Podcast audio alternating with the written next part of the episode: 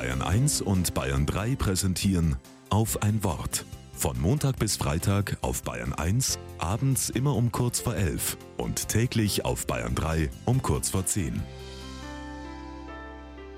Mit Dietmar Rebmann. In der Schweiz wurde heute einer der wichtigsten Festtage des Jahres gefeiert, der Gedenktag des Nationalheiligen Klaus von Flühe.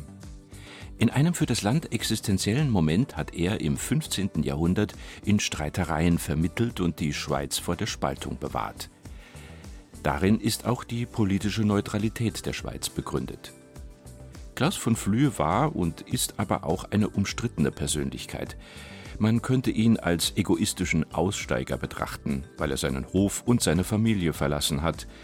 Aber das ist zu oberflächlich geurteilt, denn Klaus von Flühe hat sich diese Entscheidung nicht leicht gemacht. Andere haben ihn hoch geschätzt als Ratgeber und Seelsorger. Und trotzdem blieb vieles rätselhaft im Leben und Wirken dieses Asketen und Mystikers.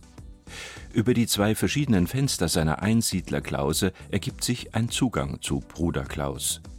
Das kleine Fenster war sein Fenster in die Außenwelt. Trotz seines Rückzugs wusste er, was in der Welt geschieht. Jeder war ihm willkommen, der zu ihm kam.